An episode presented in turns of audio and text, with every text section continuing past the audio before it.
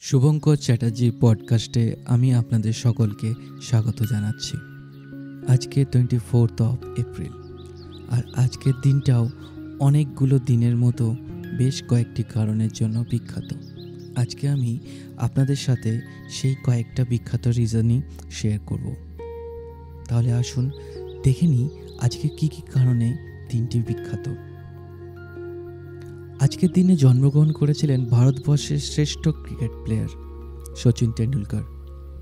উনিশশো তিয়াত্তর সালে আজকের দিনেই মুম্বাইতে জন্মগ্রহণ করেছিলেন সচিন তেন্ডুলকর। আর আজকের দিনেই আমাদের ছেড়ে চলে যান বিশ্ববিখ্যাত গুরু এবং ফিলান্থ্রপিস্ট সত্য সাই বাবা। আরও কয়েকটি কারণের জন্য আজকের দিনটি কিন্তু বেশ বিখ্যাত। তার মধ্যে যে দুটি কারণ আমি খুঁজে পেয়েছি সেটা জানার পর আমি কিন্তু বেশ অবাক হয়ে গিয়েছিলাম। তার মধ্যে একটা দারুণ খবর আপনাদের সাথে আমি শেয়ার করতে চাই।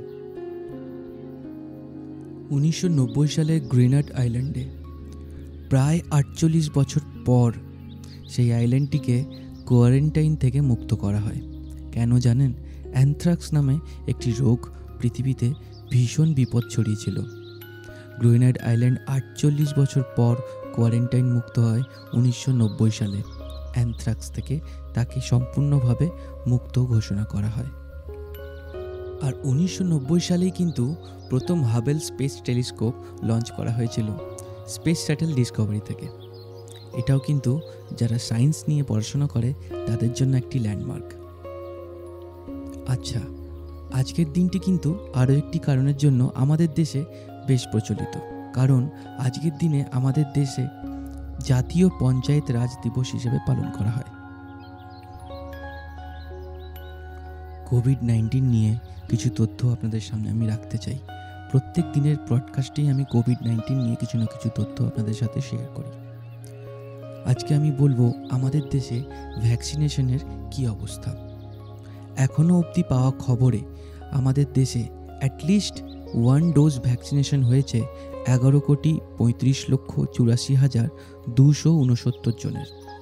অর্থাৎ প্রায় আট শতাংশ লোক আমাদের টোটাল জনসংখ্যার ভ্যাকসিনের আওতায় এসেছেন। তবে এই সংখ্যাটা এখনও খুবই কম। গতকালের পডকাস্টে আপনারা শুনেছিলেন বন্যী শিকার কাছে হেলদি ডায়েট নিয়ে অনেক কিছু তথ্য। আজকে আমি একটি এমন জিনিস নিয়ে আপনাদেরকে কিছু জানাতে চাই যেটা খুবই প্রচলিত, কিন্তু তার যে উপকারিতা, বিশেষ করে একটি উপকারিতা আমি আজকে নিজেও জানতে পেরেছি, যেটা জানার পর আমি কিন্তু অবাক হয়ে গিয়েছি। আজকে বলব খেজুরের কথা হ্যাঁ ডেট খেজুর কিন্তু খুব প্রচলিত একটি ফল, আর এই খেজুর বিখ্যাত কিন্তু দুবাইয়ের। যদিও আমাদের দেশে খেজুরের বিভিন্ন রকম ব্যবহার দেখতে পাওয়া যায়। খেজুর খেলে কি উপকারিতা পাওয়া যায়? বেসিক্যালি দেখা গেছে, খেজুর খেলে ব্রেন ফাংশন খুব ভালো কাজ করে। নাইট ব্লাইন্ডনেস কম করতে খেজুর সাহায্য করে। আর মেয়েদের জন্য বিশেষ করে যদি বলতে হয়, তাহলে মেয়েদের স্কিনের ইমপ্রুভমেন্টের জন্য এবং হেয়ার ফল রিডিউস করতে খেজুরের কিন্তু জুড়ি মেলা ভার। তবে আমি যে কারণে অবাক হয়েছি সেই উপকারিতাটি আমি আপনাদের সাথে শেয়ার করছি। আজকে শনিবার, অর্থাৎ উইকেন্ড রাত্রিবেলায় একটু একটু বন্ধুদের সাথে পার্টি মুডে অনেকেই থাকবে। অল্প বিস্তর মদ্যপানও হতেই পারে।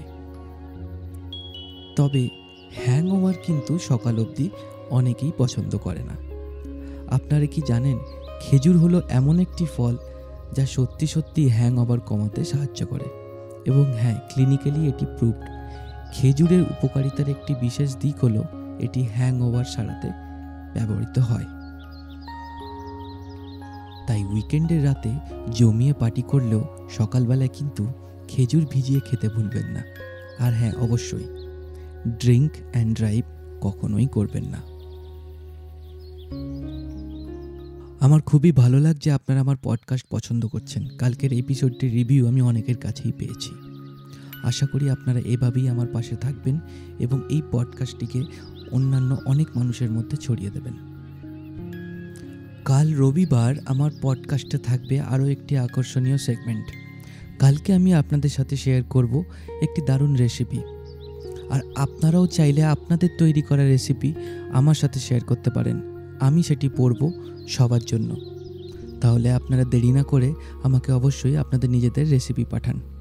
পাঠানোর জন্য হোয়াটসঅ্যাপ নাম্বার হলো eight nine zero six seven five three six five three কাল আবার দেখা হবে। আপনাদের দিন আনন্দে কাটুক। ভালো থাকুন। আর অবশ্যই মাস্ক পরুন।